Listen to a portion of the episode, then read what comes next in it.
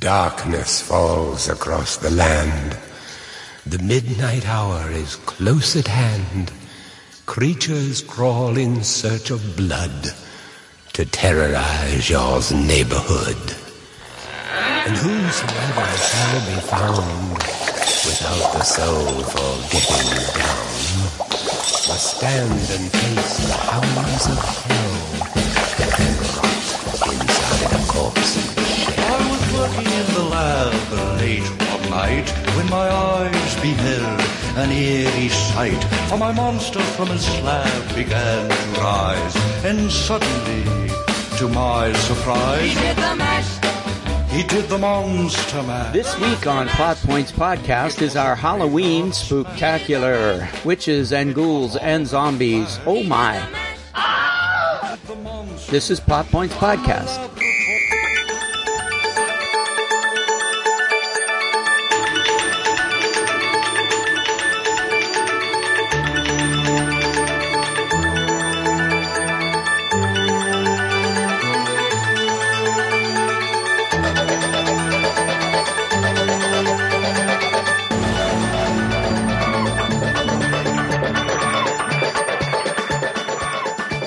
Hi, this is Mark from Plot Points Podcast. Uh, I am here with some great co-hosts, uh, Chris Stiers. How are you, Chris?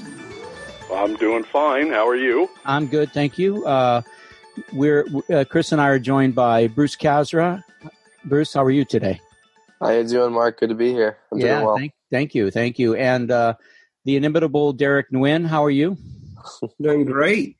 Yeah, yeah, yeah, definitely. Yeah, it's been. I think it's been a really solid week. Uh, I'm doing well in fantasy football, and uh, honestly, that's what's making me happier more than anything. who's your star in fantasy football? Who's who's the guy that's uh, giving you the most joy? Oh, right now it, it would have to be Alvin Kamara, who's a receiver on the New Orleans Saints. That Oh. man is a point scoring machine, and he's the only reason why I can gloat every week and against people that I'm definitely not qualified to play. Yeah, well, he's on eh, the other end of that is um, is uh, Drew Brees. So uh, I have him as well. I have him as well. That's really Yeah. a good combo for me.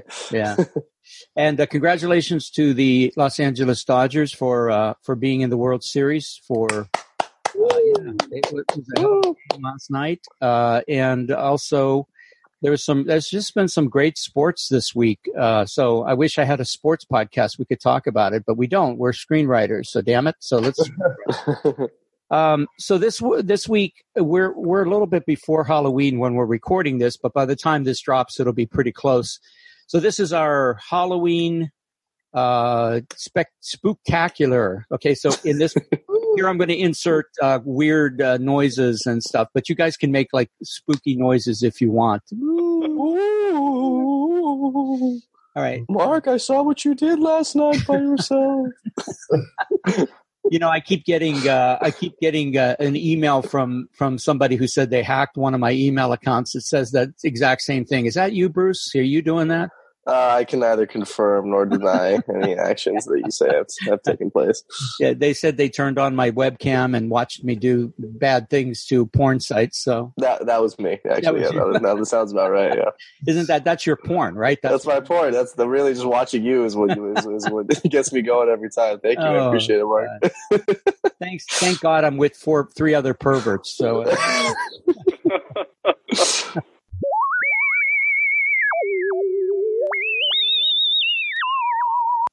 so anyway, all right. So um, let's talk a little bit about what are we watching, and then um, we'll go into. I have a little essay on horror movie history, and then we're going to do a top five horror Halloween films and why. Um, and then we'll see how how the rest of it goes. But um, so, are you guys watching anything of interest this week, or or have you been? Um, and anything that that stands out you want to talk about? Uh, I just started the Netflix series Medicine, Mother uh, Masters of, Fi- of Florence. Oh, It's Okay. a Netflix series. I got attracted to it because Dustin Hoffman and uh, Richard Madden, oh who yeah. played who played Robb Stark in Game of Thrones, Mhm. are the leads in it. And then when I was checking it out before I turned it on, I saw that it was created by screenwriter author uh, Nicholas Meyer and Mm. screenwriter Frank Spotnitz. Spotnitz, yeah. I mean, mhm. Oh, he did like 48 X Files episodes. Yeah. Yeah. I he's- mean, so that intrigued me, and the fact that it was a historical thing. And the first episode is going to have me watching the second. Okay. Uh, you guys, hey, so have any of you, excuse me, have any of you seen all the, the shows that Netflix is canceling, by the way, like Luke Cage, uh, Iron Fist? Uh, Luke Cage, I'm surprised about though. That was I thought that was a very good show. Um, Yeah. The I would say the obviously it had the um uh, the the sort of format of a superhero story, and it was very uh, it's kind of obvious. It was a lot of the stuff was uh, pretty much uh, cliche that's happening a lot of the time. But I think that uh, as far as like character development goes, Luke Cage was a solid show. I, that one was a bit of a surprise, but I agree. uh, um, Right. Yeah. Iron Fist. I thought Iron Fist was, couldn't figure out what it wanted to be. exactly. and so um, I, I liked a lot of what they tried to do, um, but it didn't seem like it ever. I, and I don't know. You know, we we tend to sometimes blame the writer on on shows like that, but the the problems are, uh, you know, the whole production has a shares responsibility for a show that can't seem to find its footing. Uh, so, uh, but I mean, there's other things like um, like uh, Rose. Well, not Roseanne. That's not a Netflix show, but um, obviously that was canceled because of something else. But Mr. Robot's going to end the Big Bang Theory after 12 seasons. Uh, wow, that's uh, that's pretty amazing. That's awesome. There's uh, there's one called I Love Dick, which is an Amazon show, and uh, I mean, there's just a ton. I think uh, I, you know, I think they just take a flyer on some of these shows, put them out there, and hope that they fly. Mhm. Uh, Mr. Oh, Robot. Robot is ending because they planned it from the very beginning to be four seasons. Oh, okay, that's good. Well, he's going to be. Good thing it's ending in a way. Yeah, no, you're right. I, I mean, four seasons, you, you can't ask for anything more. Uh, Orange is the New Black. Um, through seven seasons. I, I couldn't believe seven seasons already. Wow. Has But, anyone uh, seen uh, Ozark, the new season? No, not yet. You know, I, I got to get back into that show. I got to pick it up. I, I'm, o- I'm only on episode two, so I got to pick it up and, and go. Why? Did, did, what, is it rocking? It, it, it was rocking. I would say season one, uh, the I, I kind of know what you mean. It does slow down a little bit in pace because in the beginning of the show, they're in Chicago. It's a lot more fast paced, and then uh, the whole point of the whole premise, the whole actual sh- uh, story sets place in uh, in the Ozarks, in like the mountains in the rural area, and the, the whole. I feel like, in a way, the pace of the show sort of changes just because the characters change so drastically. The season one was very rocking. It was it was very exciting. It was very fast paced. It was one of those shows where it had so many subplots, uh, and eventually all of those and little little things that you wouldn't think about would affect the main storyline ended up affecting the storyline in a, a very big Mhm. way. So I thought that was really exciting, and and season two really just picked up right where season one ended. So it was uh, it was really rocking all the way through, and I, I kind of wish I could watch it again.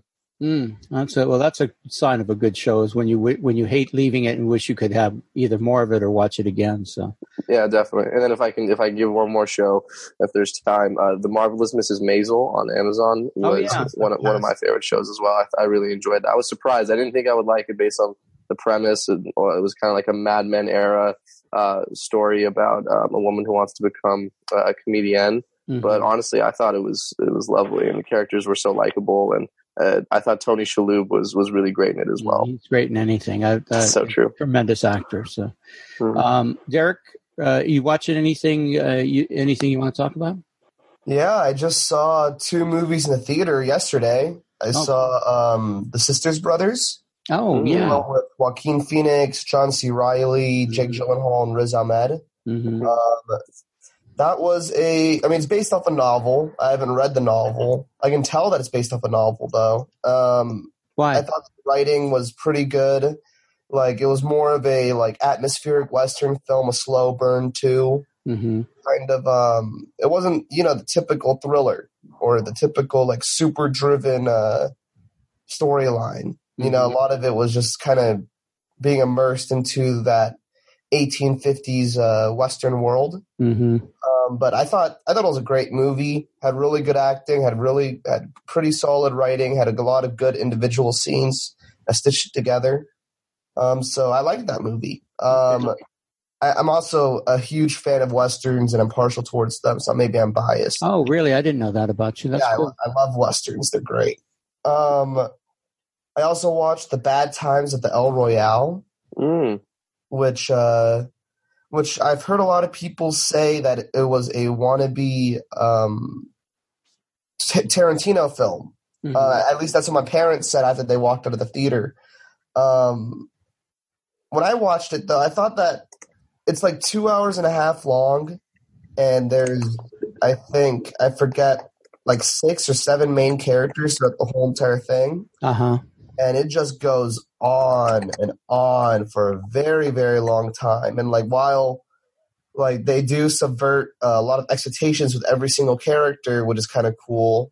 Um, it just it just goes on for so long. Mm. I remember being exhausted, and it was the second movie of that day. But I remember being exhausted in the uh, third act. That being said, um, great performances, and again, like great individual scenes. That I can imagine if I was an actor. And you know, this this is huge. I guess when uh, when you're writing, like you need to write in order to make your actors look good. Right. And the screenplay had a lot of scenes where I can imagine an actor just thinking like, "Damn, I can't wait to do that scene." Or, Oh, yeah.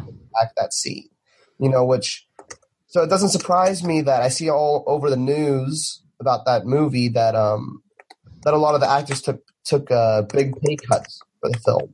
Oh, well, this sounds like I'm looking at one of the reviews. It's Jeffrey Anderson from Common Sense Media. It sounds like he's right down the line with your uh, with your concept of what the film is about. It says part Agatha Christie, part Quentin Tarantino.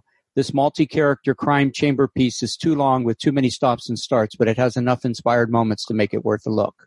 Oh, that sounds like almost exactly what I thought. I know, and that that's uh, Yeah, cool. thi- you know, I was actually thinking uh, Agatha Christie a little bit because it's all in one location. Yeah. strangers put into one location. I thought of uh, you know the Murder in the Orient Express for a second when I was watching it. Well, yeah, that's a it's a it's a chamber what they call a chamber chamber story or a chamber thriller or um, what else do they call them? Drawing drawing room mysteries where everything takes place in. All right, um, I'm not watching too much to tell you the truth. I'm I'm still kind of hooked into West Wing and. Uh, I haven't I haven't really watched anything new uh, this week. I've just been so busy. Uh, in fact, I hadn't I didn't watch any. I didn't turn on the TV at all yesterday. So uh, I've been. And the other thing is during football season, I'm I'm way too immersed in football. It keeps you busy for sure. Oh man, especially college football. Holy crap, was that a great? I mean, I you know I don't know if anybody saw Ohio State and uh, Purdue, but my lord, they Purdue, which was ranked number sixty-seven, took down Ohio State, which was ranked number two. It was an incredible game, and so so that's what I'm watching is football. But uh, and then Fridays are so Fridays are high school football, Saturdays are college football, and Sundays are the pros. So I don't have much much weekend except for that. you, you have a packed schedule, is what it sounds like. That's what I'm saying. Yeah.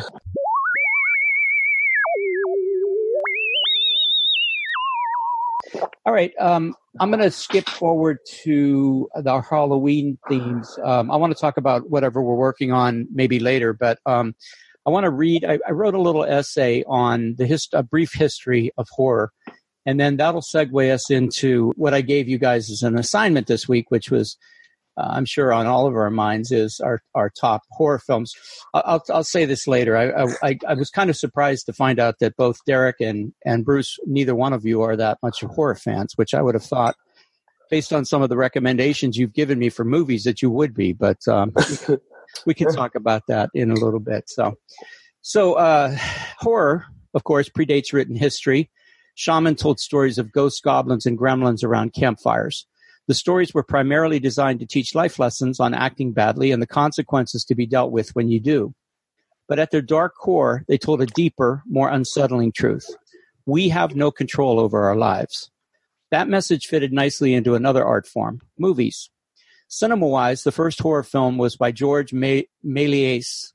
Méliès was a French illusionist and film director. He's credited with many technical developments in the nascent days of cinema, including special effects, substitution splices, multiple exposures, time lapse photography, dissolves, and hand painted color. He was also one of the first filmmakers to use storyboards. Uh, you might remember his uh, one film, uh, A Trip to the Moon. It's that famous picture with the moon with the rocket in its eye. That's his. Yes. That was done in 1902. Oh my God. Mhm. Um, in the mid 1890s, cinema was brand new, and Méliès created the first ever horror movie in 1896, just a few years later. It's a fascinating piece of film history. You can find it on YouTube, and I'll leave a link in the show notes. It's called The Haunted Castle. I mean, it was crude by any standard. It had bats, skeletons, ghosts, and the devil suddenly appearing from somewhere, seemingly nowhere. But it basically started what's become a multi billion dollar his- industry. Mary, many early horror films were ad- adaptations of literature. Frankenstein, Dr. Jekyll and Mr. Hyde, and The Werewolf, for example. It's reported that these films were first done by Edison Studios. Yes, Thomas Edison, that Edison. But unfortunately, we don't have copies of most of them any longer. One we still do have is Frankenstein from 1910, and you can see it on YouTube, and I will leave the links for that uh, in the show notes. Two movies that of note that really started the ball rolling are The Cabinet of Dr. Caligari and Nosfer- Nosferatu. Silent movies designed to really make people jump, and they did. It seemed like being scared was something that people could just not get enough of right from the start.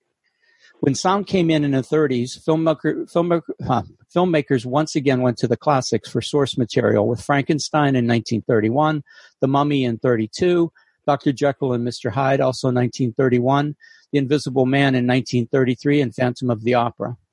The movie Freaks in 1932 shocked people so much that it was cut down tremendously, basically ruining its punch. It was finally restored to its fullness and is more disturbing than, than imagined. According to the New York Film Academy, the word horror was coined to describe this genre in the 30s, so you can see where a lot of these films started to really take over. Stars like Bela Lugosi, Lon Chaney, and Boris Karloff specialized in their roles as iconic horror villains. Lon Chaney's son, Lon Chaney Jr., wholly inhabited the role of the werewolf several decades after his father helped create the horror film industry.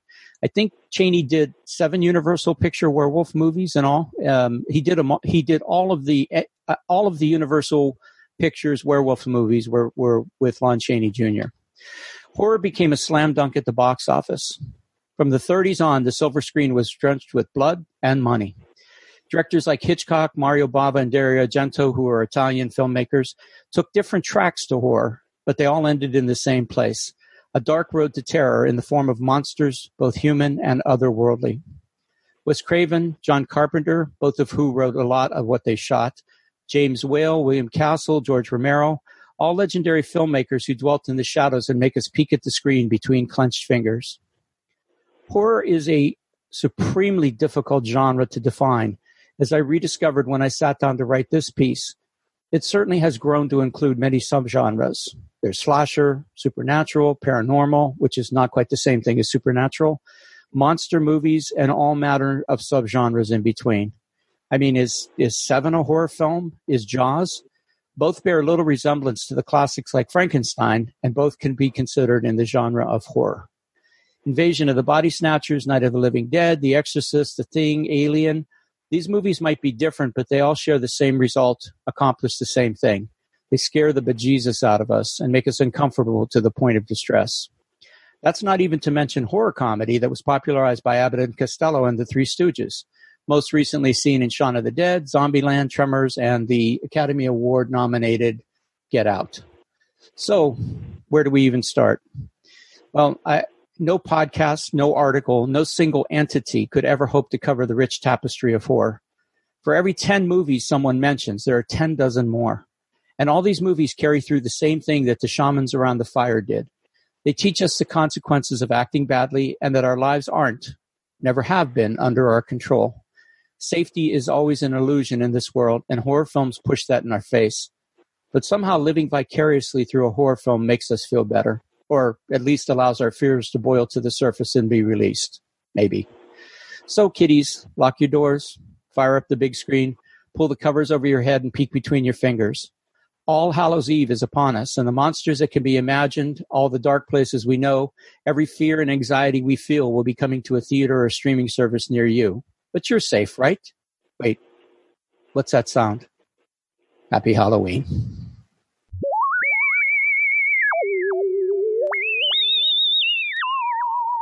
Roll into your your top five horror films. You want to do? Uh, did you guys put them in order, like five to one, or no? I, I did. No, Oh no, I did I not. didn't. Bruce is too good for us. I, I'm I'm a perfectionist when it comes to this stuff. I like to put things in order. But uh, does anyone else want to go first, or should I just start with? Go the- ahead. Okay, well, for number five, and I should I should preface by saying I'm not a huge horror movie buff, so these are the movies that, in my opinion, of the ones I've seen, are the best. So Okay. feel free to uh, criticize or pick it apart. Number five, I put The Human Centipede. Oh God. Um, yeah, uh, mainly just because of originality. I thought it was uh, not necessarily one of the best horror movies that's been made, clearly, but there have been sequels. People have been interested in it, and it's one of those things that has been talked about in the zeitgeist Hmm. for a while. Mhm. And uh, I would say it's one of the the best bad horror movies that have ever been made. Um, Okay. just and and if people are still talking about it about it to this day, uh, as a result, I think it should be considered one of the top ones. Um, for number four, I put the Blair Witch Project. Um, Okay. Obviously, one of the most celebrated horror movies of all time. Um, not uh, not only for being terrifying, but also um, it was one of the cheapest horror movies that ever it was ever been made. I think it they made it for uh, was it a few uh, hundred thousand dollars, something like that, and then it made millions of dollars in the end. So, and I think it started the uh, the found footage subgenre. it did. Um, yeah, which which was so amazing. Now you you you get to see so many amazing movies come out of that, and uh, I think it really proved that the scariest thing is not necessarily what you can see, but it's what you can't see, and that's uh, that was really interesting.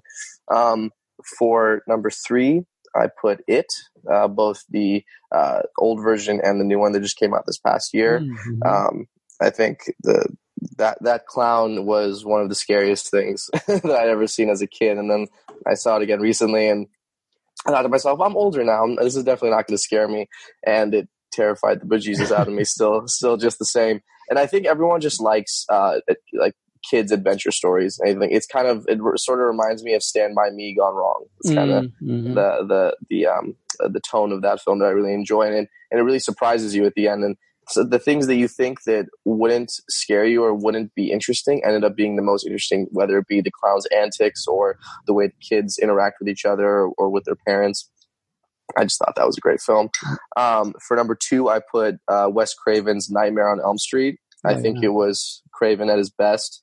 Um, that movie was iconic for many reasons, and Classic. it re- yeah. absolute classic. Yeah, and um, I think they're going to be showing it on repeat on Halloween night, and I think they do every year on um, uh, was it TV Land? I think they show it every year. Yeah, um, Perhaps. perhaps. um, great film. Uh, love how scary it is, and I think just uh, one of the most phenomenal horror movies of all time. Uh, and my number one, and this might be a controversial one, I gave to The Shining, uh, Stanley Oh. Kubrick's Shining.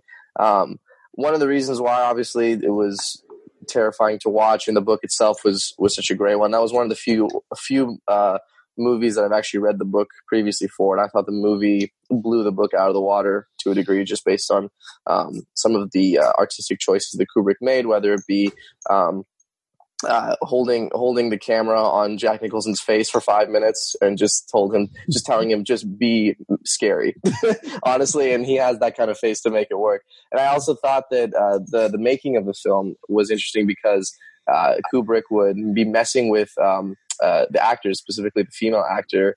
Uh, I, I forgot her name, but uh, the, Shelley Duvall.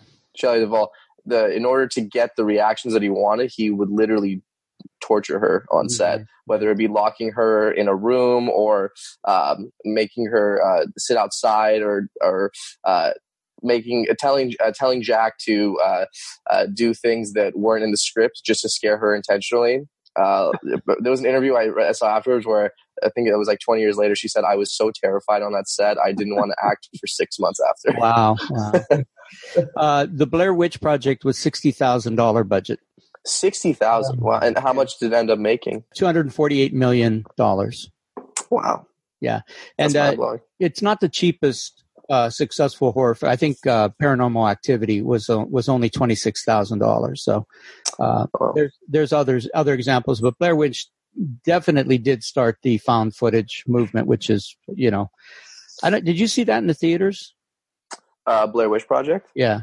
Uh, no, no, I didn't. I, I don't know. I remember I watched it at a sleepover when I was 13. Uh, it made me Uh, dizzy. I, I couldn't. It was hard to watch in a theater because of the camera movement. But Oh, uh, I'm sure, and the surround sound of it because it was probably sound was cutting in and out, and it was very a lot of hyperventilating and heavy Yeah. breathing, and yeah. that could that could get anybody tense. All right, good, great list and great, uh, great uh, commentary, Bruce. Thank you. Um, uh, Derek or Chris, you want to jump in there? Yeah, I can go. Um, Okay. Yeah, so unfortunately, I don't watch a lot of horror movies. Yeah, so this, this blows my mind that you guys don't. It just blows me away. I'm too much of a wimp.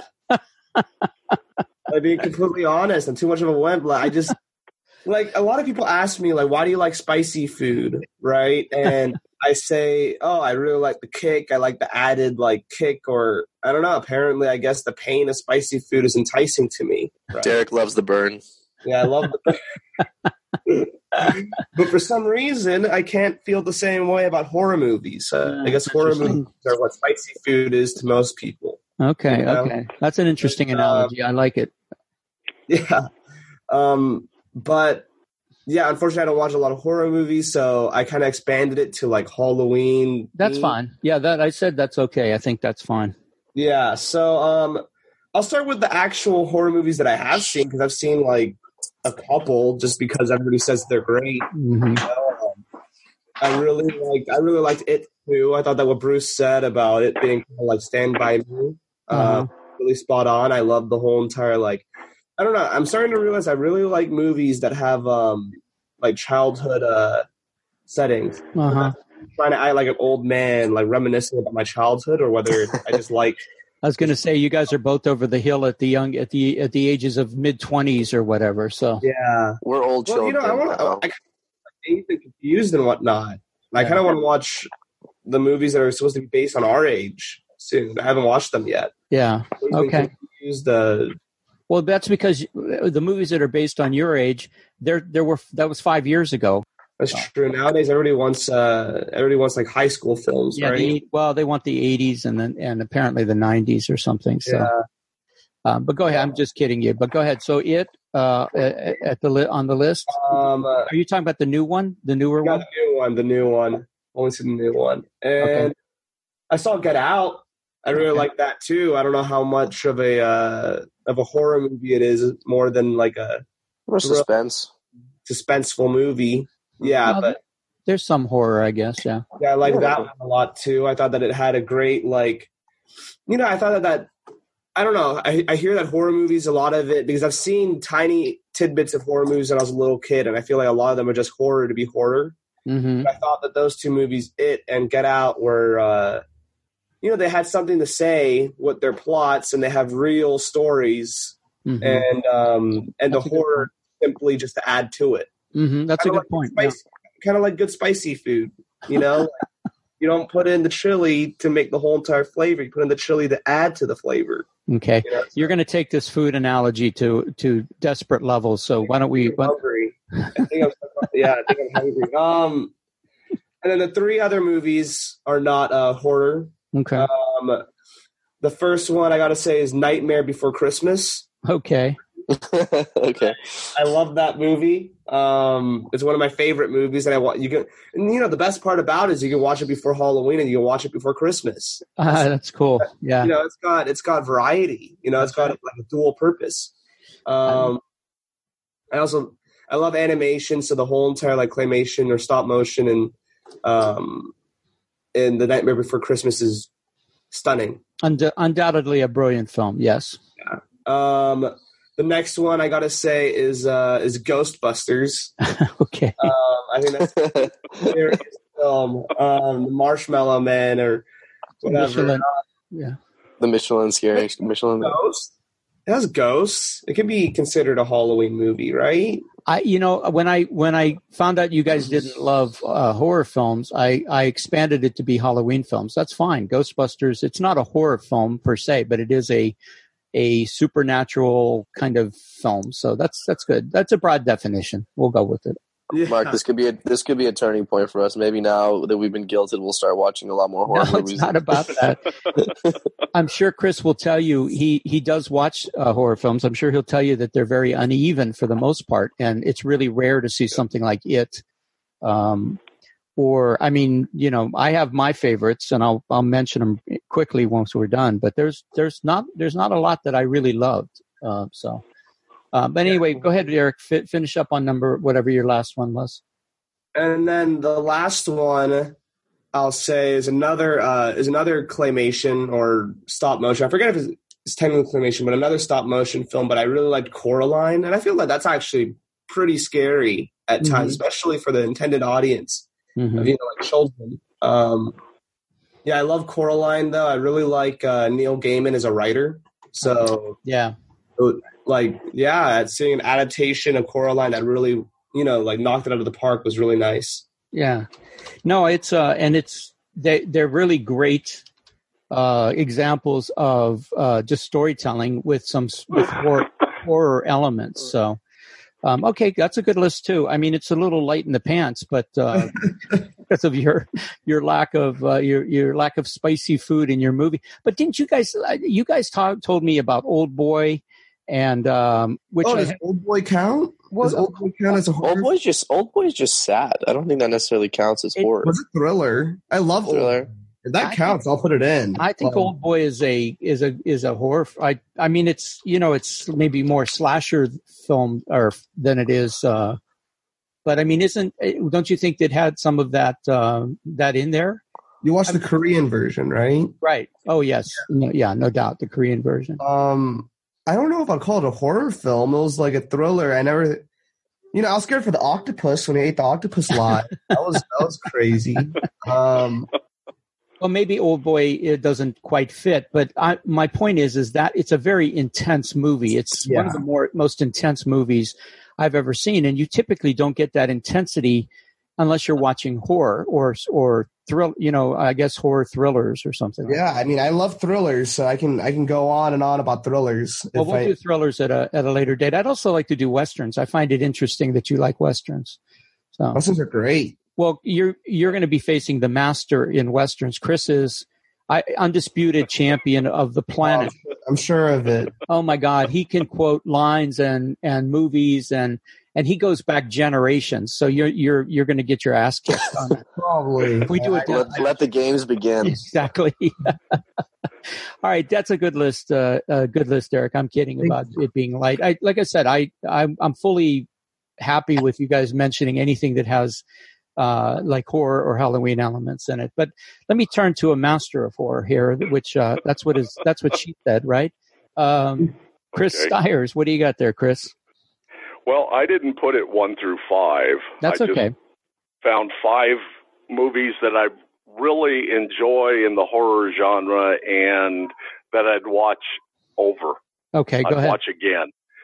And uh, the one thing I will tell you about my list, except for one of them, they all had in common was average, ordinary people Mm, being that's thrust interesting. into, uh, you know, strange supernatural monster things. So Uh-huh. I like that. Uh-huh. Uh, the first one I had on my list was Ridley Scott's Alien. Oh, yeah. Ooh, Oh, man. I mean, it's not only the setting, they're on that spaceship, there's a limited amount of them, and they're regular people. I mean, they introduce the characters before everything goes crazy. hmm It is very tense and exciting, and it's just a good overall movie. hmm hmm Okay, throw out another And- one.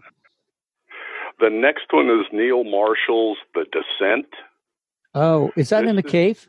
Yes, that's Oh. when the five friends go Right, the girls. cave Yeah. exploring. Yes. yeah. And this movie, if you have even a touch of claustrophobia in your makeup, you cannot watch this movie. I, I had a hard time with. I'm not claustrophobic, but I have this personal fear of being stuck in a in a crevice in a cave. So Yeah. yeah. I was. Mark, I thought you loved And- crevices. Well, that's what she said. Okay, here we go. Moving on.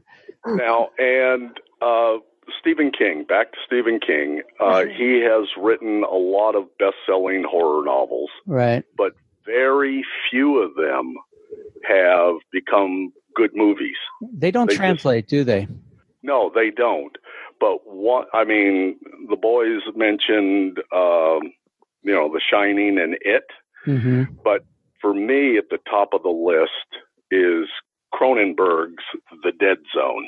Oh, excellent film. Yeah. Oh, and Christopher Walken. I mean, and what happens to him and what occurs is just riveting. Um, I mean, do you, you really consider it a horror film? Is it because of the? yes, Yeah. Okay. yes, because of what's happening to him. Plus, there's the serial killer segment Oh, that's right. Yeah. in the middle of it.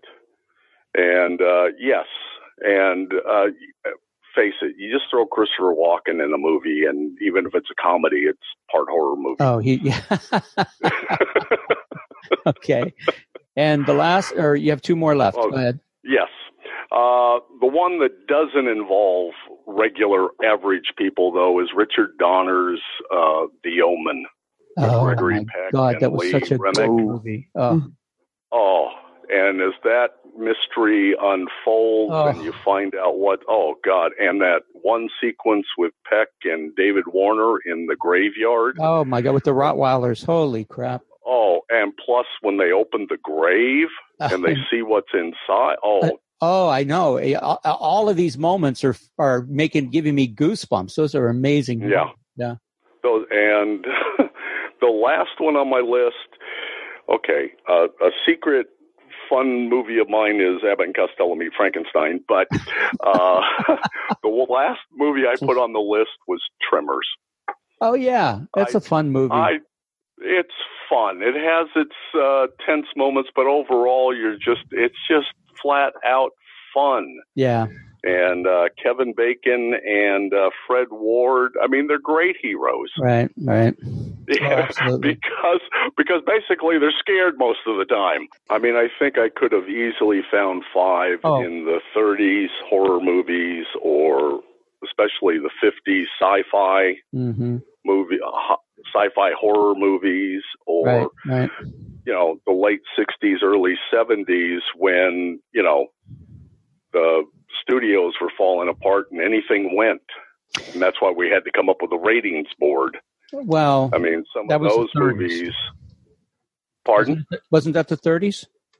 No, the, no. Back in in the late '60s is when they finally the big studios were crashing and burning. And, Oh, you're talking about the uh, MPAA. yeah, you're right. I'm sorry. yeah, when they came about, and that's because you know the brakes were off. Right. I right. mean, let's do Texas Chainsaw Massacre and you know The Hills Have Eyes and Nightmare on Elm Street and do this stuff and just scare people to death. I mean, Right. you could have I could have easily found five in that group. Yeah, you know what's interesting about your list is there's no there's really no overlap except for it um, on uh, Derek and Bruce's, and I'm I have I'm going to throw five out there that are my Okay. favorites. I'm not going to comment on them because we're running out of time. But for me, uh, the thing, uh, the Kurt Russell thing was a great horror. Oh yes, yes. Ha- Halloween. I still think Halloween, the original Halloween with Jamie Lee Curtis, is still one of the one of the scariest thing. I mean, just it started the genre for me. It was ju- it still is one of the best slasher films I've ever seen. Um, yes. Psycho. Um, Oh, okay. Ooh. Yes. yeah, Ringu, which is became the American version, The Ring. Uh, Yes. When that girl comes out of the television, holy shit, that's just frightening Yeah, And- that was scary. the number one film that still I'm I'm of a certain age and it still scares I refuse to watch this movie is The Exorcist. It just it just makes me it makes me weak. You know how uh, uh, I it would be like me avoiding spicy food. Period, because it makes me want to. It, it gives me so much anxiety. I want to throw up. It uh, it's such a scary film. So, well, those are Well, great. I will throw. I'll throw in this tidbit. My younger brother, he was the wild man in the family. Mhm. I mean, anything went. After he saw The Exorcist, my crazy wild ass brother, he went to church. It became a priest. He became a priest, right? He, yes, he it freaked him out completely.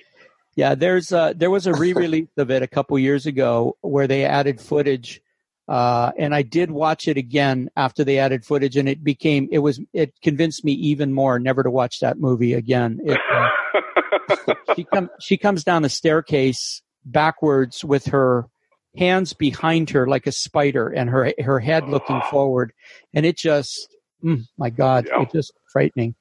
So well, great great list, and uh, we'll have to do this with westerns because I'm sure Bruce, do you watch westerns at all? Um, not recently, but my mom loves them, so I'm going to ask her for my list of top fives when, when the time comes. All right. Well, we'll do. Did we have something else planned, Chris? I thought we maybe there was something else. I put something. I we talked about a couple of things, but I can't recall them offhand. All right. Well, if we if we t- if we can't think of it, we'll do westerns for our next one. And Derek, Okay. Derek can be the superstar. Although I know you'll take him down, so don't worry about it.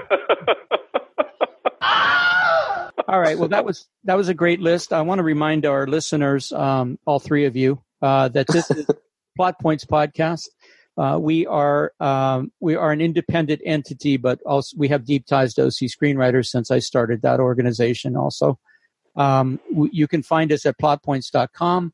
The podcast itself can be find, found on Libsyn, which is our host, or iTunes, which is probably more what you know. And I think we're on Google uh, Podcasts now.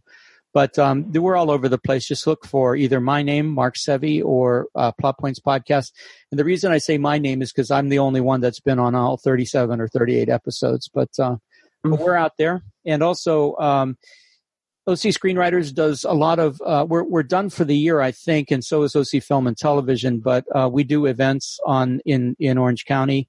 Uh, we have guest speakers and networking and giveaway prizes and and all that stuff. And I also teach screenwriting at Orange Coast College, and you can find me. My new classes will start in January 2019. So, and uh, just again to mention it, Derek and and um, Bruce were my mentees. They were my first group of mentees from. Uh, do you want to say the name of the high school? Uh, it was uh, Corona Del Mar High School. We were the uh, the first guinea pigs to join to join Mark's uh, laboratory of experiments. Yeah, We came out just fine.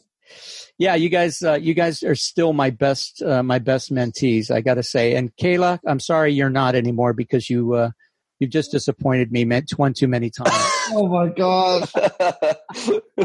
Maybe that'll get her to come back. You know, I'm gonna I'm gonna see Kayla this weekend. Tell her, tell her I said that. I'll, I'll make sure to tell her. I'm gonna, I'm shaming her publicly on my podcast because uh, she came to class this last semester like twice, and then I never saw her again. So, Oh, but but at I'm- least you tried. no, I'm kidding. I mean, she was Classic studying. Kayla. She was studying for something or the other. Uh, yeah, she's studying for the um, she's studying for the CPA. yeah. So Oh, I, You know I is she's, she's too much of a responsible human being that Uh-huh. like you know like movies and this frivolous screenwriting unfortunately is too uh frivolous for her. You So, know? So mm-hmm. she instead of following your your guys' path and just saying "f it" to everything and going into film, she's Well, she- actually, you know, Bruce Bruce has this stuff together too. I'm the Yeah, one that I know you're the one, uh, right? You guys are Corey Haim and Corey Feldman. You guys switch places all the time. I can't keep you straight. I can't figure out who's the aberrant one this week. So, We'll, we'll we're due for a switch soon enough. Don't worry. We'll let you know when it happens. all right. On that note, um, so let's talk a little bit about what are we, are we working on? Anything, guys? Or anybody working on anything they want to talk about? Good. um I've been working. You've been working. Have you? Has anybody resurrected any film projects, or or even thinking about it? You think? Are you guys working on? Think? Are you? Are you working on working on it? I've I've been thinking of uh filming some like really really easy shorts. I'm talking about like one location. I can probably act it, or one of my friends can probably act it. Just like I'm thinking about filming really really easy shorts that I can make in like less than a weekend, Hmm. um, just for practice. Mm-hmm. Like it came from the it, there's a HBO like Asian Pacific uh Asian Pacific like competition that they Uh-huh. wanted like a short and Oh. I thought like well it'd be a really easy short to do and I don't have enough time to do it unfortunately but like one of that it was a uh, it was a short about modern technology and Asian American culture Hmm. and I thought, you know, it'll be really easy that I can probably do in one room and not have to do anything else. Like a a person my age, I guess, or in high school or in college, like trying to talk to their grandma in different languages, you know, like because he doesn't speak the same language, Uh huh. you can Google Translate and then all the and then using all the shenanigans, you know, that happens after that. Oh, that's fun. Yeah, but unfortunately, I'd have to actually know the language at least a little bit to be able to uh, cause misunderstandings. You know, uh, so um, Yeah. that's the obstacle for that for that script. But yeah, I mean, like I've seen a lot of shorts. Like for example, there's one called Thunder Road that Uh-huh. is absolutely amazing. It's like 12 minute one take, and it's just one scene.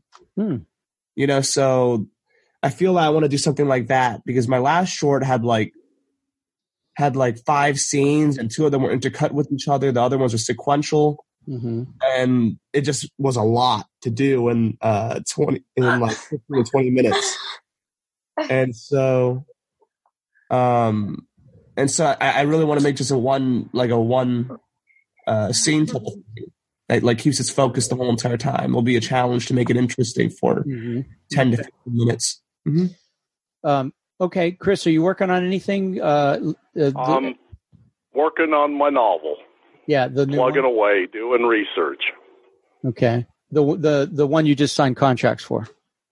No, no, no. That the contract ones are done, except for the editing part. No, what did well, Um, didn't you just sign a contract for a new one?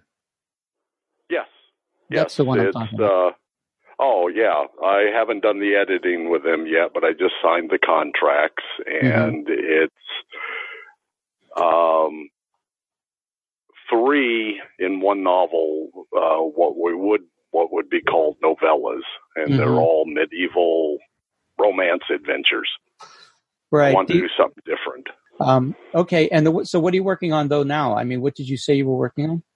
I'm working on the final part of my Paladin's Journey trilogy. Mm, I'm okay. doing research. And what's available on Amazon and um, um, Barnes and Uh, Noble? well, uh, my my Paladin's Journey, Rebel Nation, uh, Well, Dark Star- Legend, and Star uh, Beast. Star Beast just came out about a week ago. hmm Okay. And right now it's just an ebook, but the publisher said shortly it will be available in paper too. Oh, okay, great. Um, well, I expect my copy with uh, my signed copy. So, um, I bought I bought the the uh, ebook, even though I've read the script and I you know I could ask you for a copy of it. I supported you. I went in there and bought and actually Yeah. purchased the, the book. Well, thank you. Yeah, you're welcome. I mean, you're you're you're a world class. Uh, well, not only a world class person, but a world class writer. So I'm I'm happy. I like your work a lot. I mean, you have a very um, accessible style when it comes to prose. Um, it just well, very thank you. Yeah. No, you you well, you've worked your ass off on it. So, all right. Well, uh, we are. Let's see. Let's see where we're at in the in the podcasting uh, universe. We're about an hour in, which means we're probably about fifty minutes. So we we probably just have time to say goodbye to Derek and and Bruce, or or at least Bruce. It's about ten to eleven, Bruce. I, I do have to. I do have to head out. It's it's been fun, guys. Okay, well, thank you for your time, and uh, we'll talk to you soon. Uh, start watching some westerns, dude. you know, you're going to be Will do. I, I'll yeah build up my acumen for sure. You're going to be the Derek Nguyen of horror movies if you or of westerns if you don't uh, if you don't. Uh, I I can't. I, that can't. I can't let that one happen. I thought you said I had a good, I had good uh, choices. you did, you did, Derek. You know I'm just shaking your thing. ghostbusters and a horror movie discussion Come on, man, that's great. That is brilliant. That's genius. Uh, after he hangs up, I'll tell you what I really feel about it. All right. Bye, bye, guys. All right, Bruce, take care. Hey, Bruce. Yeah, I'll get going Bye, Bruce. too. You're going to But, go uh, too. Okay, Derek. Are you still tutoring? Wait, what? Are you still tutoring? Yeah, I'm still tutoring. Okay, man. Well, make sure you pass off off off that wonderful wisdom to uh, whoever you're working with, and uh, thanks for being on the podcast. We'll talk to you soon. Okay. Thank you for having me. Yeah, I'll talk to you soon. All right. Bye. man. Take care.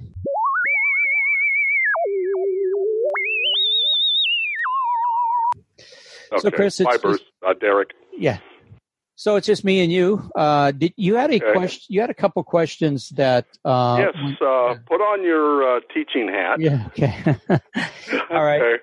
Go ahead. And for screenwriting, um, when you're writing your screenplay, do you include camera directions? No. Period. No. End of story. Never. Never. Well, there are a couple like you can say close on or um, angle Yeah. on or subjective point of view, but those are more for those are more uh, for telling the story as opposed to trying. Like you, you don't want to do board, bird's eye view or two shot or dolly on or anything like that. So um, m- my feeling is, and this is this is my mantra, is as soon as you uh-huh. start putting in camera directions, you're taking the person out of the story because then they're reading camera directions and they're realizing, gee, I'm not reading a story, I'm uh-huh. reading a script. So okay. I'm very, very conservative. Uh, as you probably know, I think you and I have have talked about this uh, a number of times. But for me, it's never it's never a question of should I. I just don't do it. I I don't do we see, we hear. Um, I never do anything that takes the reader out of the story.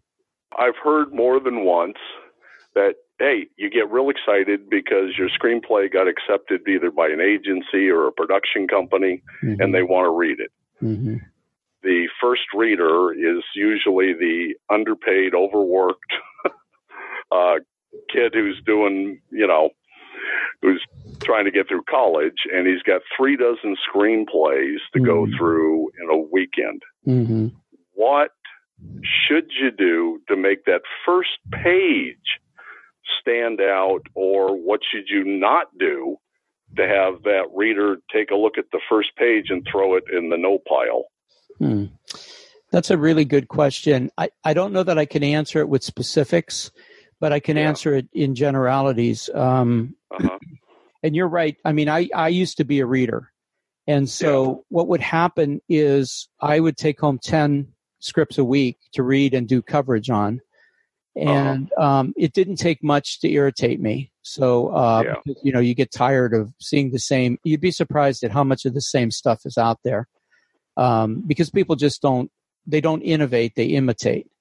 Uh, yeah. But in general, you can never assume, in my opinion, that whatever happens on page five is going to change uh, the story. In other words, right. if you don't, from the very beginning, uh, engage your audience, and I'm not talking about necessarily blood or violence or sex. I'm just talking yeah. about good. To me, it's like, you know, Chris, I don't know if you've gone through this, but it's been years uh, since I've been able to be uncritical about novels. And right. so I'll read the first page of a novel, and most of the time I'm putting it down. Um, yeah. Just because you know I've I've read so much, I've changed as a reader uh, because I've changed as a writer. So my yes if you just go to a bookstore, if they exist anymore, or go to, go on Amazon and look on the read read inside or look inside, and read the first page of the novels that you think are successful, they're pretty much right. going to engage you at a really interesting level. You're going to be, I think, you got to create questions in the audience's mind that compel them to want to cha- keep turning the pages. So yes. So in general, just like in novels, just like on television, I mean, there's a reason that television uh, kind of starts with a grabber scene or an opening gambit or something. It's because right. they want you to stick around uh, in order to watch the rest of the series or the rest of the show or whatever. It, it, very few films or very few TV shows have the ability uh, to, to meander in the beginning and yeah. then maintain that successful resolution and readers are no different readers will a reader will go through a script but once you piss them off you're never it's really going to be really hard to get them back so um, yeah. so for me it's just a matter of engagement um, keeping keeping the reader engaged at, at a high level uh, depending on uh-huh. Either the writing or the concept or a, a, a mystery or blood or sex or violence or something something that makes people stick around so okay. that's good Great question. Do you have another one, or are we done? Well, I, I got one more for you. Okay. I've always been told, you know, you should write what you know. Oh yeah, is right. That is is is. I mean, I I don't want to write about 2018 Southern California. Yeah. Um. So, how true is that? Well, I think you probably know the answer to this already, but I have a pat answer, a standard answer for this. You write what you know emotionally. Um, okay. So okay. if you're even if you're writing a uh, you're we're obviously male. If we're writing female characters, um, we yeah. don't have that experience, but we can understand emotionally what fear is, what what pain is, what joy is. And so, uh, I mean, there's no way a science fiction writer uh, knows what it's like to be trapped in a spacesuit in outer yeah. space. nobody's nobody's done that yet. Well, I mean, probably some Russians have been left up there, but uh, yeah. But yeah, you just write the emotional your emotional truth. I think that's when when people say write what you know. I think they mean what you know as a person, what you know as a human being. Um, okay, not necessarily your own personal history.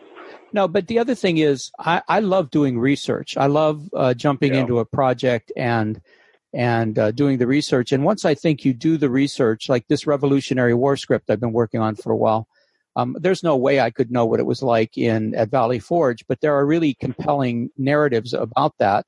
And I certainly Yeah. understand. I can't. I don't understand what frostbite is, but I can certainly understand what it's like to be cold beyond measure, or be hungry, uh, or thirsty. I mean, they were they were eating their shoes uh, at Valley Forge. Uh, that level of desperation, I have to call, be able to call that up in a script. So, um, Okay. so yeah.